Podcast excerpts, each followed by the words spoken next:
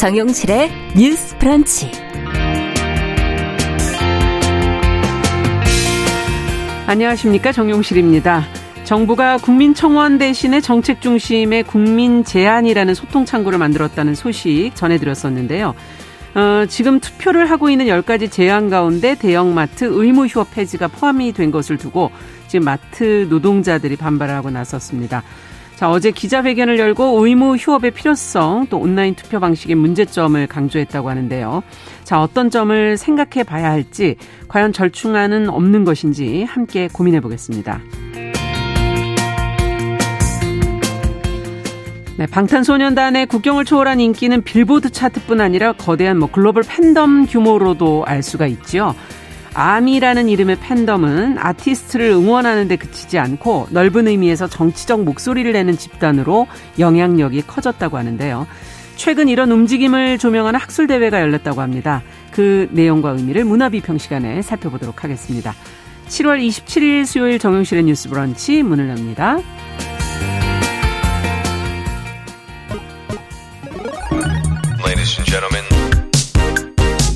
새로운 시각으로 세상을 봅니다. 정용실의 뉴스 브런치 뉴스픽. 네, 정용실의 뉴스 브런치 언제나 청취자 여러분들과 함께하고 있습니다. 유튜브, 콩앱 그리고 라디오로 들으시면서 의견 실시간으로 보내 주시면 반영하도록 하겠습니다. 자, 오늘도 뉴스픽으로 시작을 하죠. 월요일, 수요일 이 두 분과 함께하고 있습니다. 전혜원 우석대 개공 교수님 안녕하세요. 안녕하세요. 전혜원입니다. 네, 조으론 변호사님 안녕하세요. 네, 안녕하세요. 조으론입니다. 자, 새 정부 첫 대정부 질문이 이제 월요일부터 이제 진행이 되고 있습니다. 어제 이제 경제 분야 대정부 질문이 있었고 여기에서 감세 정책에 대한 정부 그리고 또 야당의 인식차가 크게 드러나서 보도가 많이 나왔는데요. 특히 종부세, 법인세 등에 관한 이야기들이 주로 오갔어요. 자, 어떤 내용들이 어, 언급이 됐는지 또 저희가 살펴볼 내용들이 무엇인지 한번 정 교수님께서 먼저 좀 정리를 해 주시죠. 예, 정부에서 세제 개편안 중에서 핵심적인 내용은 감세라고 요약을 일단 할 수 있겠는데 설명을 잠시 드리겠습니다. 네. 일단 가장 논쟁이 되는 부분은 물론 소득세도 있는데요. 어, 어제 대정부 질문에서 정부와 야당 간의 인식 차가 드러난 핵심적인 내용은 법인세와 종합부동산세입니다. 네. 일단 법인세 현재 최고 세율이 25%인데 22%로 낮아지는 것이 핵심 내용이고 네. 과표 구간이 4단계였는데 2단계로 음. 줄어듭니다. 네. 그리고 종합부동산세의 핵심 내용은 일단 기본 공제금 1주택자는 11억 원에서 12억 원, 다주택자는 6억 원에서 9억 원. 기준이 더 상향이 된 거죠, 금액이. 네. 그리고 중요한 점이 있습니다. 옛날에는 주택 수를 굉장히 중요하게 여겼는데 그렇죠. 지금은 가액 기준으로 바꿉니다. 쉽게 말해서 다 주택 대상의 중과세율은 폐지가 되는 것이 핵심적인 내용 중의 음, 하나인데요. 네. 예를 들어서 다주택자라고 해도 갖고 있는 집을 다 합해서 공시가격 합계가 9억 원이 넘어가야만 음. 종부세가 부과되기 시작을 합니다. 네. 그리고 세율도 1주택자, 다주택자 모두 0.5에서 2.7%의 단일 세율이 적용이 됩니다. 네. 이것이 핵심 내용인데 어제 국회에서의 경제 분야 대정부 질문에서는 정부는 이 법인세라던가 종합부동산세, 특히 법인세에 대해서는 투자를 어, 활성화시키고 그 효과가 결국은 일자리를 지키는 것이라던가 이런 부분으로 이어질 수 있다라는 취지의 주장을 펼친 것이고요. 아무래도 기업이 대상이 되니까 그렇습니다. 그런 거죠. 네. 더불어민주당은 이것이 대기업 또 종부세에 대해서는 부자 감세다라고 지적을 했는데 예.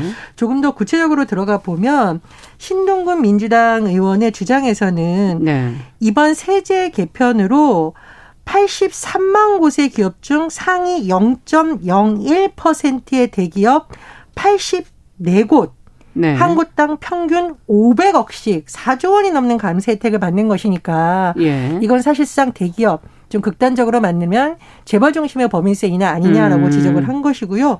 종부세에 대해서도 정부에서 중산층과 서민을 위한 감사라고는 하지만 예. 종부세를 내는 것은 상위 2%인데 과연 중산층 서민이냐라고 지적을 했습니다. 음. 또 하나 민주당 의원들의 질의 핵심 내용은 지금 복지에 들어가는 비용이 더 늘어갈 가능성이 높은데 네. 세수를 이렇게 줄이면 혹시 그런 지원이 축소되는 것이 아니냐라는 우려를 나타냈고요.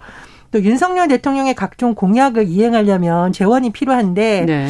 그러면 이것도 속도 조절을 해야 되는 것 아니냐는 주장도 같이 나왔습니다. 네. 하지만 추경호 경제부총리를 비롯한 정부 관계자들은 음. 일단 법인세에 대해서는 OECD를 비롯한 세계 각국이 법인세를 내려왔고 음. 세금 낮춰주면 기업에도 좋고 투자가 소비자에게 가는 것이다라고 주장을 했었고요. 네. 이 종부세에 대해서도 오히려 그동안 종부세가 여러 가지 문제 얘기가 됐기 때문에 오히려 어, 부동산에 가는 사람이 적절하게 세금을 내고 그 음. 범위 내에서 자단으로 부동산을 운영할 수 있게 하는 것이 시장 경제 자본주의 기본 원칙이다 이렇게 강조하고 있습니다. 네. 자, 지금 어 기업과 가계 소득을 조금 늘리기 위해서 이제 법인세 소득세 감세를 한다. 지금 이런 정부 쪽 입장이고 민주당은 너무 이것이 어 혜택을 받는 사람들은 대기업과 부자가 아니겠느냐 이런 지적을 지금 하고 있는데 두 분께서는 어떻게 바라보시는지 좀 들여다보죠. 조 변호사님 먼저 의견을 좀 주시면요. 일단 지금 너무 시장 침체가 되는 상황에 음. 있어서 그러니까 불가피하게 기업 투자라든지 가계 소득을 늘리기 위해서 어느 음. 정도 세금 조절은 필요하다라고 보고 있습니다. 네. 그런데 이번에 법인세 관련해서는 굉장히 획기적으로 많이 줄여주는 거거든요. 네. 근데 그 대상이 주로 이제 대기업에 좀 집중적으로 되어 음. 있다라는 음. 부분인데 사실상 이렇게 하게 된 이유는 대기업에 대해서 세금을 좀 줄여주면 음. 그 세금 내야 할 돈을 기업에서는 다른 시설 유치나 아니면은 다른 인력들을 고용을 해서 음. 일자리 창출을 해서 결국은 일반 국민들에게 그 혜택이 돌아가게 하겠다라는 이런 낙수 효과를 기대하기 때문에 음. 이렇게 예. 법인세를 감면을 해주 하는 감면을 하는 것인데 네. 어 과연 이 낙수 효과가 이 세금 혜택이라는 정책으로 이루어질지는 음. 사실상 우리나라뿐만 아니라 세계 여러 국가에서 여러 가지 연구 결과로도 뚜렷이 나온 것은 사실 없습니다. 특히 최근에 더 연관성이 없어 없다 뭐 이런 지적들도 나오고 있는데요. 네. 네. 근데 그럼에도 불구하고 여러 가지 필요성에 의해서 이번에 음. 이런 정책을 내놓은 것인데요. 일단 지금 뭐 교수님께서도 말씀을 하셨다시피 네. 이 법인세라는 것이 대기업에 몰려 있다 보니까 이 부분이 부자 감세라는 음. 비판은 좀 면치 못할 것 같고요. 또 이 대기업 중심의 그런 감면이 실제로 어떤 효과로 이루어질지도 모르는 이 상황에서 음. 무조건 세금을 좀 감면을 해주고 음. 하지만 우리가 지금 코로나고 여러 가지 어려운 나라 상황 그리고 음. 복지 국가로서의 우리가 복지 예산을 충분히 음. 확보를 해 놓아야 함에도 불구하고 네. 4년 동안 13조 가까이 세제를 감소시킨다는 부분을 음. 그만큼의 재정적인 어떤 음. 자원이 음. 충족된 이후에 해도 늦지 않을 것인데 너무 성급한 것이 아닐까라는 아. 생각도 드는 것은 사실입니다. 속도는 좀 빠르다는 느낌이다. 정 교수님께서는 어떻게 보십니까? 일단은 법인세를 내려주면 음. 기업에서 뭔가 투자하고 하지 않겠냐는 건 이명박 정부 때도 나왔었고요. 네. 그때도 법인세 감면을 했었는데 예. 결과적으로 투자 효과에 대해서는 뭐 이렇게 음. 측정하기가 되게 어렵고 미비하다라는 음. 지적도 나왔었고 그런 기업들이 그 법인세 안는 걸 뭐랬냐 사내 유보금으로 쌓아놨다는 비판이 엄청 제기가 음. 됐어요. 그래서 결과적으로 국 세수만 줄어들고 음. 그러니까 기업은 좋은 일 시켜줬는데 기업은 그거를 돈을 쌓아두고 오히려 안 풀고 있으면서 음. 정부가 주장했던 낙수가가 없다라는 비판이 이미 제기되고 있기 때문에 네. 저는 이 법인세 효과에 대해서 하는 정부의 주장이 그런 면에서 조금 설득력이 떨어진다고 음. 생각을 합니다. 그리고 자꾸 OECD 얘기를 하고 있는데 지금 뭐 미국도 법인세율 28% 인상한다고 하고요. 네. 영국도 25% 인상을 한다라고 하는데 왜 그러냐면 지금 코로나19 상황에서 음. 너무 세수가 많이 들어가는데 이거는 국가적인 문제이잖아요. 음. 그래서 이런 것을 하는 나라도 있기 때문에 뭐 OECD 얘기만 들어서 이걸 단순 비교하기는 좀 어렵다 이렇게 생각이 듭니다. 네. 두 번째로 세금 깎아준다면 세금 낼 사람들은 다 좋아하죠. 그렇죠. 좋아하죠. 문, 그렇죠. 네. 근데 이제 문제는 감세를 할 때 우리가 하나를 봐야 되는데 첫 번째로 재정 적자가 그러면은 다른 곳에서 어떻게 메울지가 가능한가를 보면서 해야 되는 거잖아요. 네. 5년간 60조 원이 줄어들 것으로 예상이 된다라고 하는데 네. 이 부분에 대해서 정부가 지금 뭐 줄이면 되고 이렇게 얘기를 하는데 줄여도 과연 이 정도의 규모를 감당할 수 있겠느냐. 음. 그리고 자연 증가분도 얘기를 하지만 과연 이 정도로 감당할 수 있겠냐는 좀 논란이 있는 것 같고요. 두 번째로 윤석열 대통령의 공약이 실행을 하면은 200조 원이 넘는다고 합니다. 음. 그럼 이 재원은 어떻게 할 거냐는 거죠. 음. 예를 들어서 병사 월급 200만 원 이거 다 재원이잖아요. 직접적인 네. 지불되는 돈이고 음. 어제 민주당 의원도 지적을 했었는데 기초연금 40만 원 인상한다 그랬습니다. 이것도 현금성으로 다 나가야 되는 지원이에요. 기초연금 현금성이죠. 네. 네. 그럼 이걸 어떻게 하냐는 거죠. 이런 부분에서 정부가 좀 세심하게 봤으면 어땠을까라는 음. 좀 아쉬움이 듭니다. 네. 자, 지금 이제 주로 법인세 얘기를 두 분이 해주셨는데 그 외에도 지금 종부세도 좀 얘기를 해봐야 될 부분이고요. 특히 정부와 야당의 인식이 너무 달라서 지금 이게 법이 통과돼야 되는 거 아닌가요? 지금 얘기한 모든 부분이 어, 과연 어떻게 될 것인가 그런 문제도 좀 남아 있는 것 같고요. 일단 지금 나온 세제 음. 개편안 음. 같은 경우에는 이제 국회를 통과를 해야. 실제적으로 그렇죠. 이제 시행이 됩니다. 네. 그런데 지금 여당과 야당이 너무나도 첨예하게 이 부분 관련해서 다투고 있거든요. 네. 그렇기 때문에 정부가 이런 세제 개편안을 내놓는다고 해도 음. 이게 너무나도 대립이 극렬한 상황에서는 실행 가능성이 없습니다. 어. 그렇기 때문에 결국에는 정치권에서 어느 정도 합의가 될 만한 안을 내놓고 그 부분에 대해서 충분한 뭐 비판이라든지 수용이라든지 음. 이런 절차적인 과정들이 필요한데 지금 세제 개편안이 나오자마자 너무나도 대립을 하고 있어서 네. 이게 과연 시행이 될 수 있을지조차 좀 의문이세요? 의문이 많이 음. 드는 상황이거든요. 그렇기 때문에 어떤 개정안을 나, 내놓을 때는 음. 어느 정도 타협이 가능한 수준에서 음. 안을 내놓는 것이 음. 조금 더 현실적이라고 그렇죠. 생각을 하고요. 그렇지 못한다고 한다면 이건 결국에는 그냥 정치적 공방으로만 흘러갈 수밖에 에이. 네. 없거든요. 그렇기 때문에 이 부분에 대한 개편안이 나오긴 했지만 좀 더 실제적인 검토는 좀 필요하다라고 생각을 하고요. 예. 종부세 관련해서는 지금 그 예전에 징벌적 음. 과세라는 비판이 있었죠. 있었죠. 네. 그렇기 때문에 이번에 공제 기준도 좀 높이고 다주택자에 대해서 음. 중과율세 같은 경우도 이제 폐지를 음. 해서 적용을 한다라고 합니다. 그런데 사실상 어떻게 보면 부동산 관련해서는 종부세가 거의 우리나라에만 있는 뭐 특이한 제도다라고 음. 말은 하고 있지만 실질적인 형평에 있어서 다주 택자들을 어느 정도 규율을 해야 할 실제적인 필요성은 있습니다. 네. 물론 규제를 조금 완화해 줌으로써 시장 경제가 조금 더 활성화되면서 음. 시장 경제가 살아날 수 있다라는 장점은 있지만 음. 이것을 일괄적으로 그냥 폐지를 해버리면 또 결과적으로는 가진 사람들은 계속 가지게 되고 음. 가지지 못한 사람들은 더욱더 가지지 못하게 되는 음. 이런 갭만 더 벌어질 수가 있거든요. 네. 그렇기 때문에 이렇게 어떤 것들을 제, 있었던 제도를 폐지하는 부분에 음, 있어서는 신중해야 그 되는 있었던 제도가 추구했던 목적을 달성할 수 있는 대안을 좀 수립을 아, 해놓고 아, 네. 폐지를 하는 것이 더 바람직하지 않았나 그런 생각도 좀 듭니다. 네, 어떻게 보십니까, 정 교수님께서? 종부세는 워낙 논쟁적인 사안이고요. 예.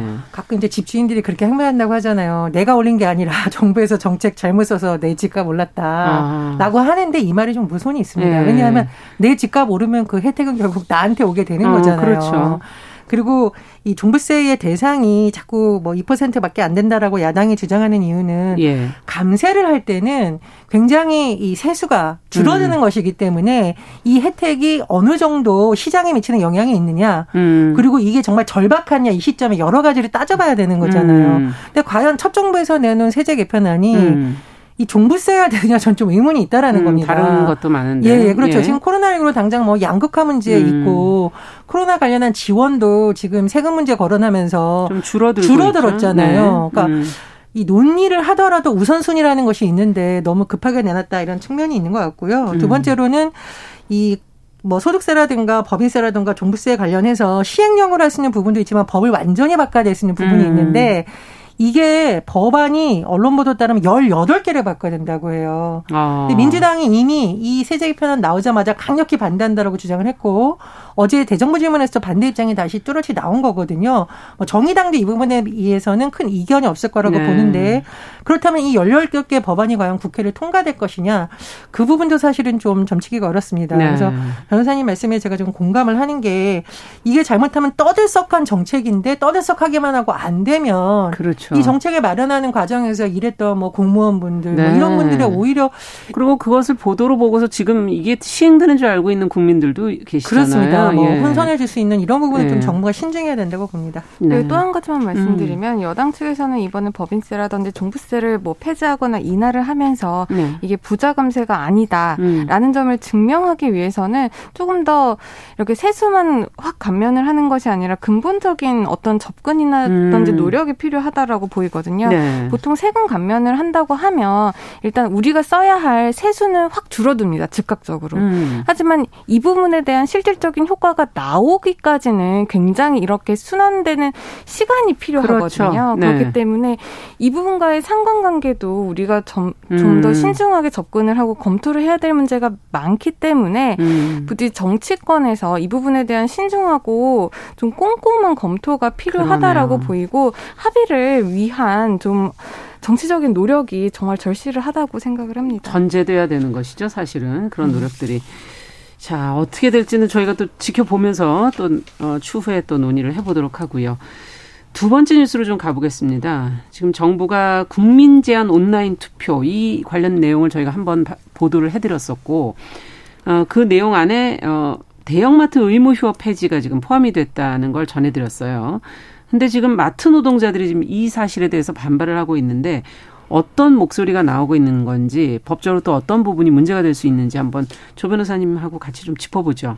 네, 국민청원이 없어졌습니다. 그렇죠. 그리고 이번에 대통령실에서 국민 제안이라는 것을 두어서 이제 거기 홈페이지가 따로 있더라고요. 네. 거기에 이제 10개의 그 국민 호응도가 높 높은 제안들을 음. 10개를 선정을 해놓고 그 부분에 대해서 국민들이 어느 정도 이제 나중에 음. 호응을 하는지 음. 높은 세계 제안을 국정에 반영할 방침이라고 이번에 대통령실에서 밝혔습니다. 네. 그 중에 하나가 대형마트 의무 휴업을 폐지한다라는 안이거든요. 그렇죠. 그런데 이게 올라오자마자 마트 노동자 그리고 노동계 이런 일반 네. 시민단체에서 이 부분에 대해서 강력하게 반발을 하고 있는데요. 네. 지금 대형마트 같은 경우에는 월 2회 음. 일요일에 의무 휴업을 하고 있잖아요. 그렇죠. 네. 이게 이제 2011년도에 유통산업발전법이 개정이 되면서 음. 대형마트가 기존엔 24시간 영업을 했었는데 맞습니다. 24시간 영업도 못하게 하고 또 한 달에 두 번은 음, 강제적으로 음. 휴업을 하게 하는 것 이게 함께 시행된 지가 2011년이었고 벌써 네. 10년이 넘게 그렇군요. 지속되어 오던 거였거든요. 음. 그런데 이게 시행된 이후에도 뭐 대기업이라든지 소상공인 그리고 노동자 그리고 소비자들이 이 부분에 대해서 찬반 여론을 음. 계속 대립을 하고 있었습니다. 네. 그러던 와중에 이번에 이번에 그 의무휴업 폐지와 관련해서 국민들의 의견을 수렴해 보겠다라고 하니까 음. 지금 마트 노동자와 노동계 관계자들이 굉장히 반발을 하고 있는 상황인데요. 이제 26일 날 오전 대전시청 북문 앞에서 기자회견을 열어서 음. 대형마트 정 대형마트 의무 휴업 폐지 국민 제안 top 10 투표를 중단하라라는 촉구까지 하고 있습니다. 아.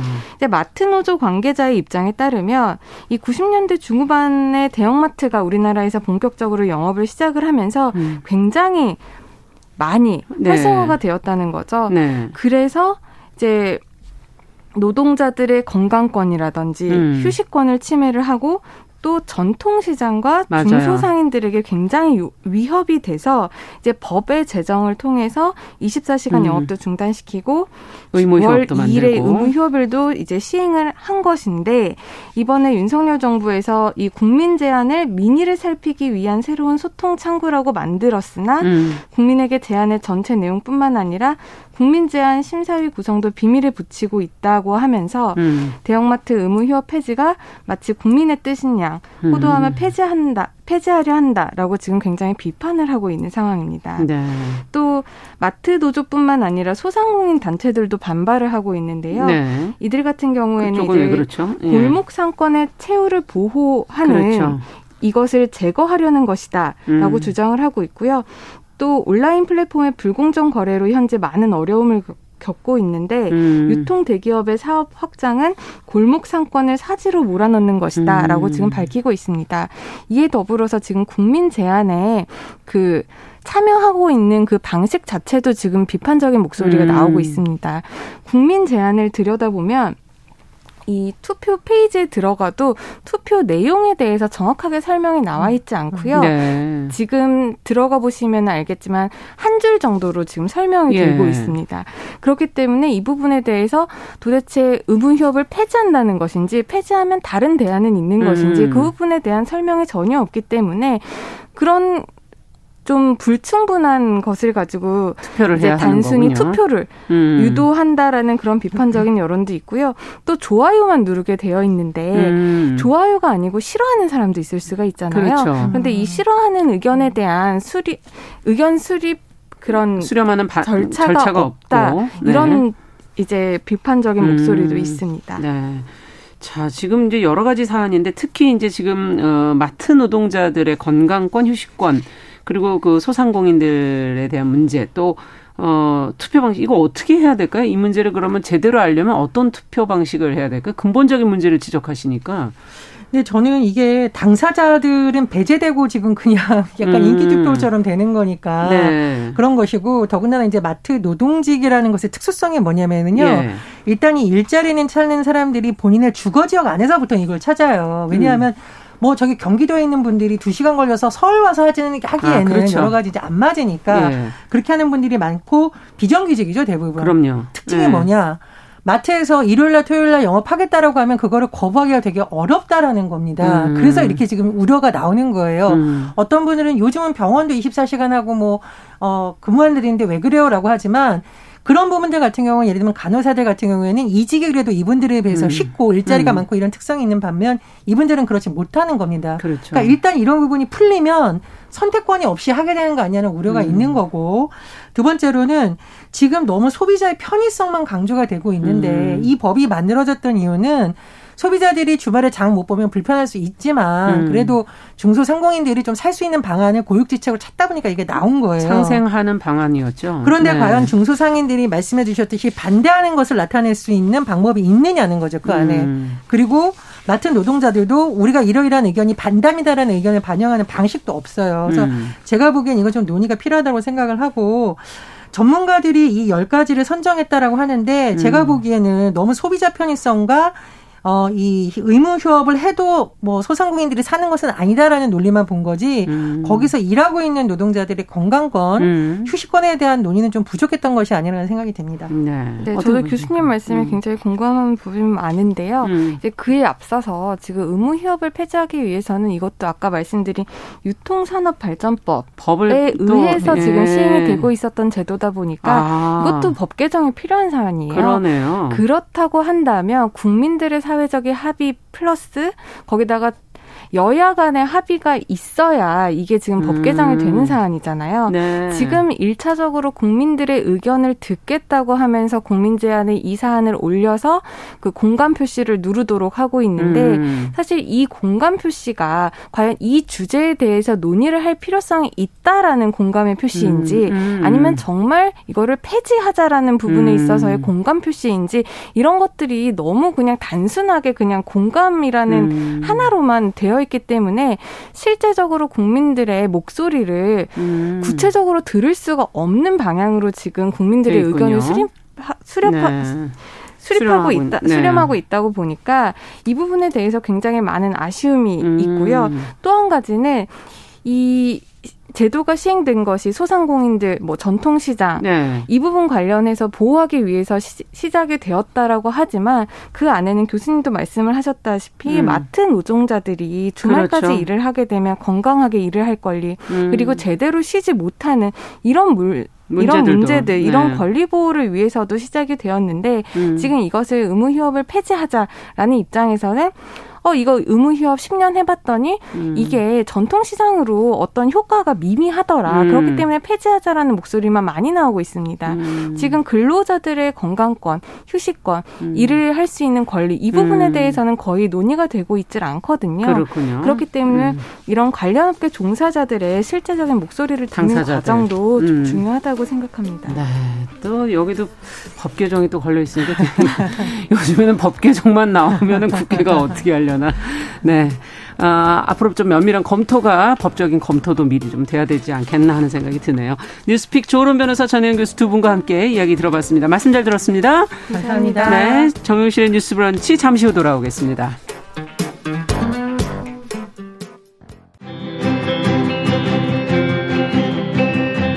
누군가는 아깝다고 생각할 우리 사회의 다양한 비용들과 푼돈들, 음. 삶의 전선에서 음. 최선을 다하고 살아가는 우리의 모습도 제 몫에 맞는 평가와 그에 합당한 시선이 좀 필요한 시점이 아닌가 하는 생각을 해충이다, 이충이다. 이거는 네. 순전히 사람의 아. 그 잣대로 이야기를 하는 거예요. 음. 곤충이 우리 사람보다 몇억 년 먼저 지구에 나왔거든요. 호모 사피엔스의 선배다 이렇게 얘기를 해요. 남성의 입장에서 여성의 입장을 이해하는 사람인 거죠. 그래서 사실 이 역지사지의 태도가 한국 사회로 지금 필요한 것이 아닌가 그런 생각이 들고요. 세상을 보는 따뜻한 시선 정용실의 뉴스 브런치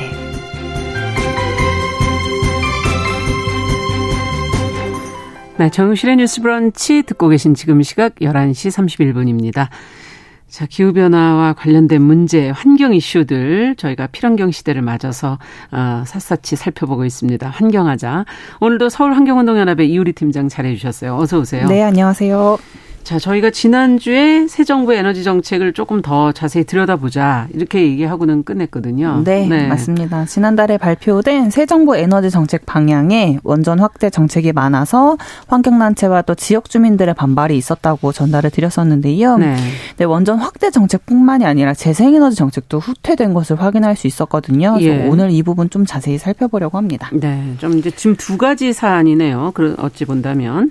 자, 원전 확대 정책부터 좀 살펴보죠. 이거는 신규 원전 건설 또 노후 원전을 어디까지 연장해서 쓸 것인가 이두 네. 가지 사안 아니겠습니까? 네, 맞습니다. 신한울 3, 4호기 건설 계획 추진과 또 고리 2호기를 포함해서 2030년까지 수명이 끝나는 원전 10기를 운영을 연장하겠다고 밝힌 부분인데요. 네. 네, 이게 신한울 3, 4호기가 건설이 되면 경북 울진에만 원전이 10기가 밀집을 하게 돼요. 네. 그러면 원전 밀집도가 원래 세계 1위인 우리나라인데도 불구하고 그 안에 우리나라 안에서도 또 음. 가장 원전이 많이 모인 곳으로 꼽히는 곳이 바로 경북 울진이 돼버리는 음. 것이죠. 또 수명을 연장하려는 고리 2호기 같은 경우에는 이달 초 이제 어, 내부 차단기 화재 사고도 있었고 운영했던 40년 동안 무려 60여 건에 달하는 사고가 발생한 곳이기 때문에 네. 이미 노후화된 원전을 좀 폐쇄해라라는 음. 입장들이 계속 이제 있습니다. 네. 네. 이게 지난 시간에 저희가 좀 어, 말씀, 네, 말씀드렸던 내용을 네. 좀 요약해 주신 건데 이 지금 사고 얘기를 하니까는 아 항상 사고라는 건 미리미리 대비하고 준비하지 않는 한 맞습니다. 어떻게 될지 모른다 이런 생각을 늘 가져야 될 것 같고요. 네. 자, 이런 원전 확대 정책을 어떻게 보시는 건가요? 지금 환경단체에서는. 말씀하신 것처럼 원전 확대 정책의 문제, 가장 큰 문제로 꼽히는 거는 사실 안정성이죠. 음. 안정성이 가장 위험하다라고 판단이 되는 에너지 원인데도 불구하고 그걸 네. 계속 확대한다라는 음. 그 정책은 우리 국민의 안전을 어떻게 생각하는지를 좀 의문을 음. 갖게 되는 부분이기도 하고요. 또 원자력 발전은 또 가장 큰 문제점으로 꼽히는 게 사용 후 해결료 처리 문제예요. 사용했던. 네, 맞아요. 있어요. 음. 고준위 핵 폐기물이라고 불리기도 하는데요. 말씀하신 것처럼 사용을 한 핵 연료입니다. 음. 이 핵 연료를 이제 인류와 인간과 분리를 해서 영구적으로 보관을 해야 되는 그 상황. 영구 보관. 그렇죠. 네. 최소 10만 년이라고 해요. 10만 년. 최소. 네. 네. 최소인데요.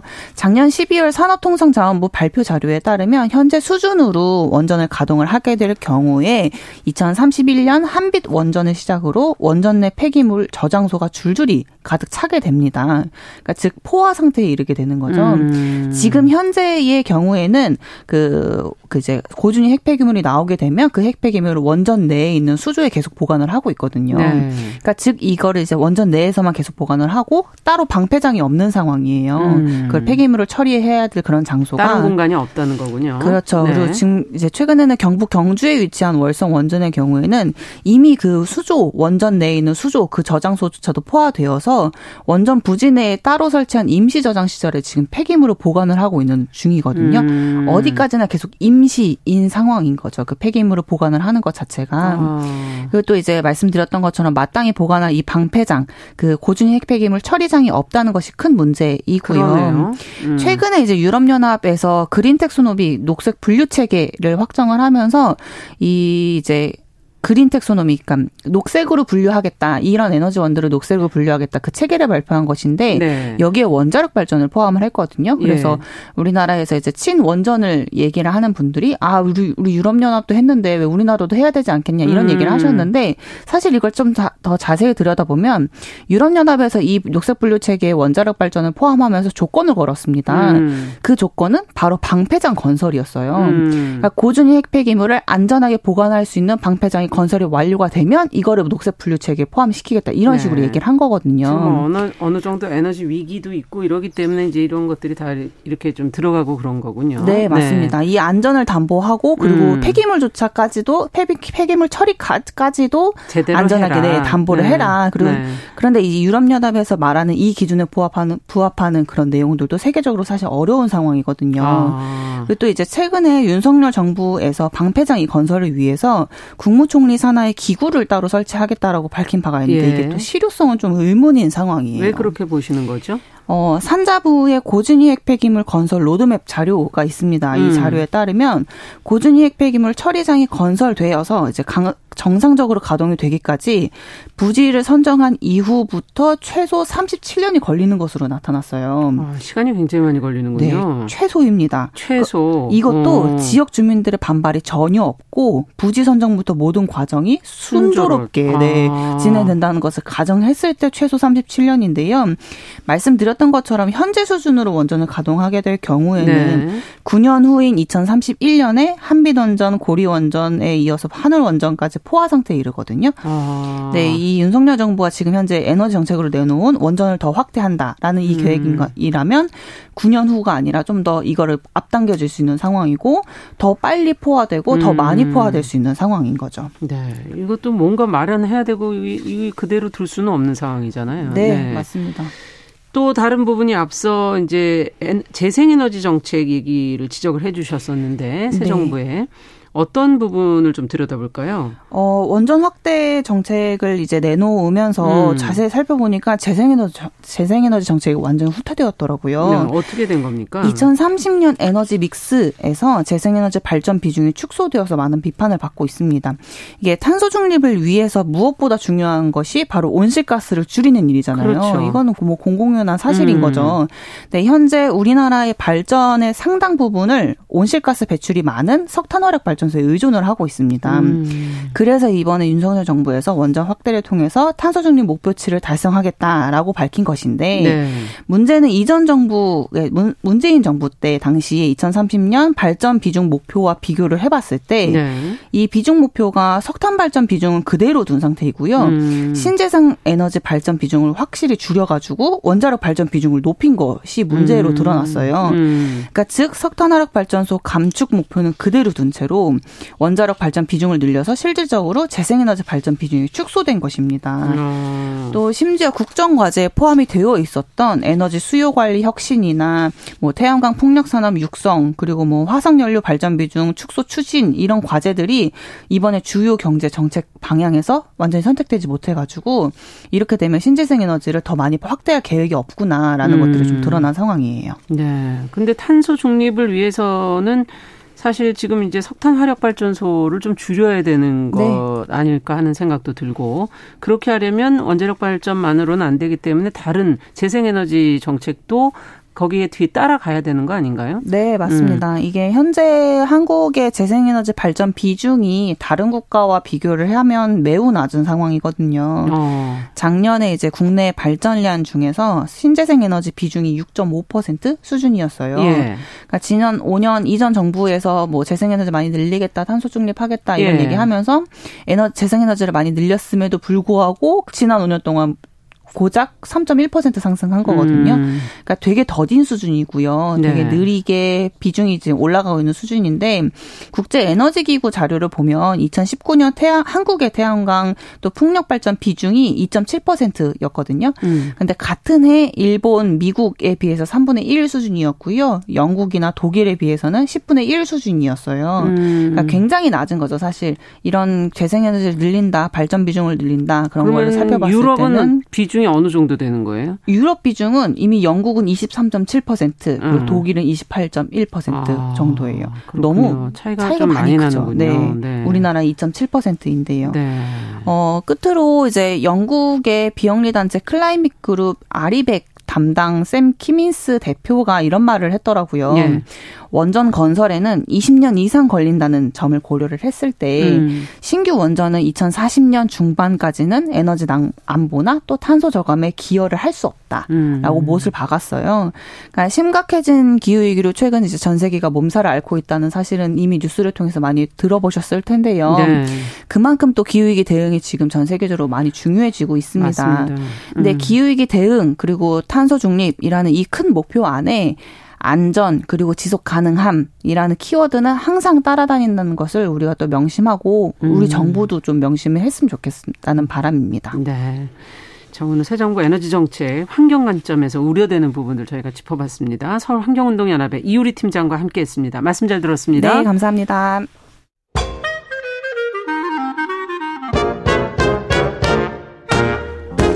모두가 행복한 미래 정용실의 뉴스 브런치.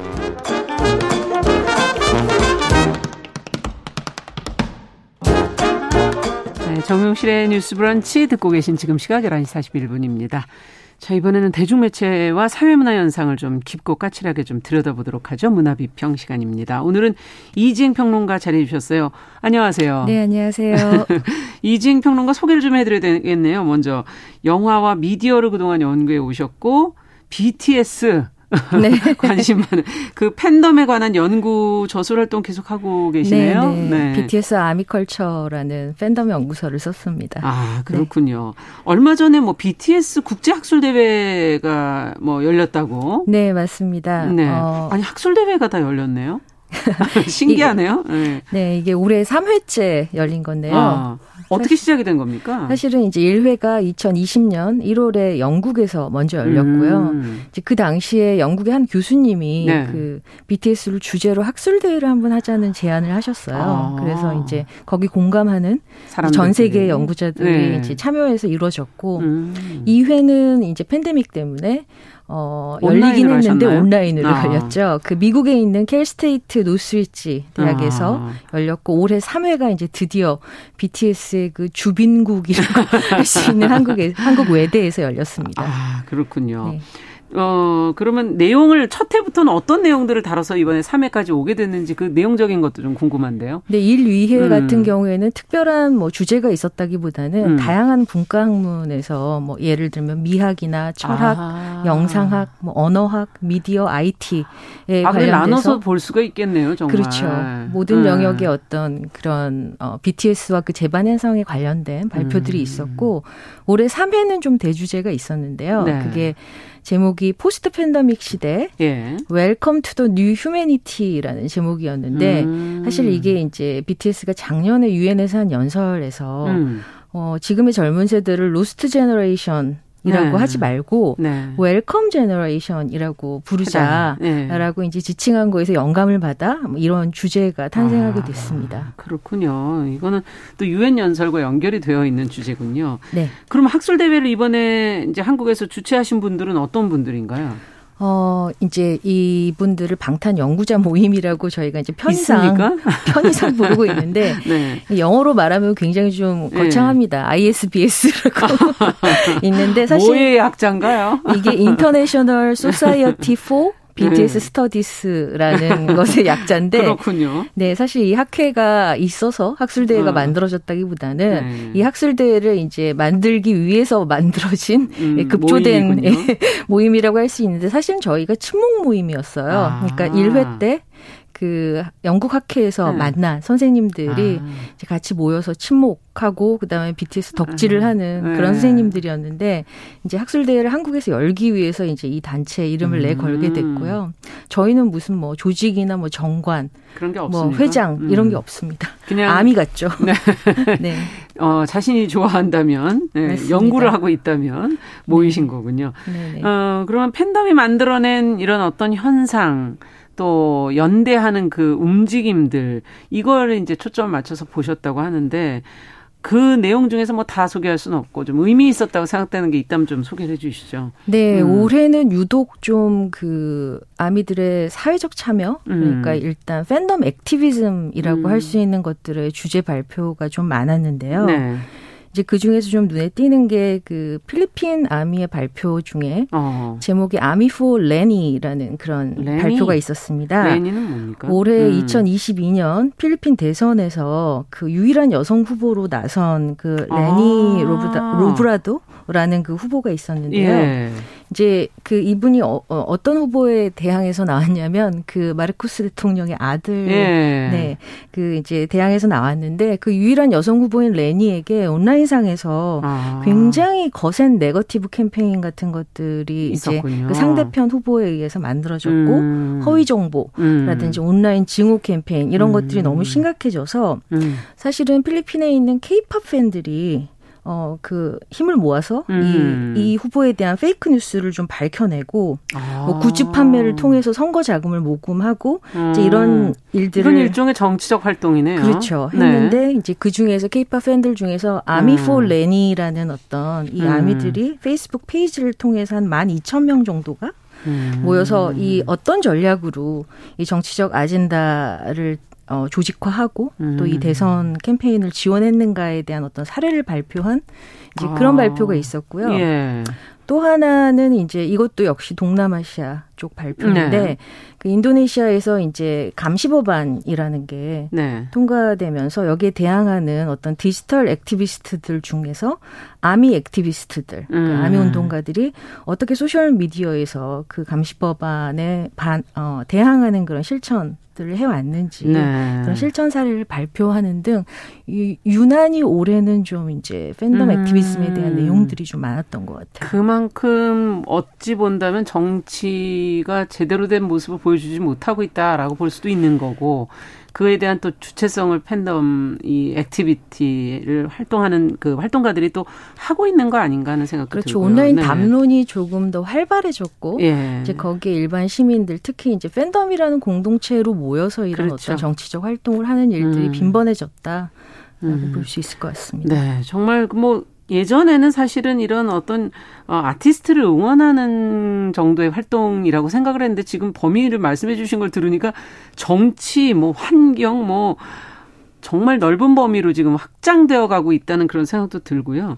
근데 이, 어, 이렇게 넓혀가면서 영향력을 보여주는 이유는 어디 있다고 보십니까? 이게 사람들은 제일 궁금할 것 같거든요. 사실 이제 음. 일반적으로 많이 물으시는 게 왜 팬덤이 정치적인 개입, 그렇죠. 그다음에 고관여 네. 이런 정치 현상에 대해서 하느냐라고 예. 말씀을 하시는데 사실 저는 거기에 대해서 늘 똑같이 답변하거든요. 어. 팬들도 시민이다.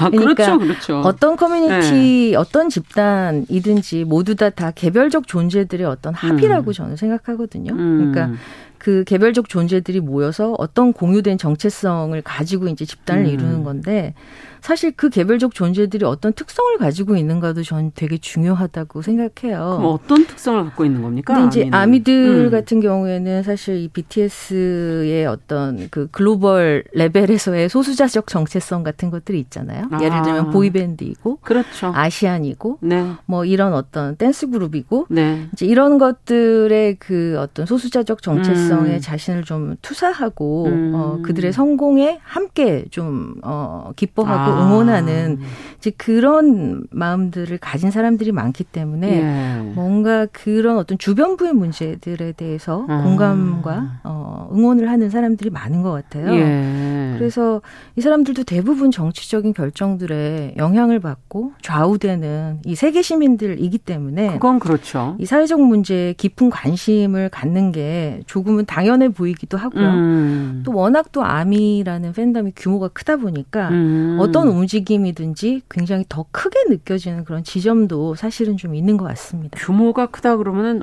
지금 현재 어떤 정도 상태인지도 알아야지 저희도.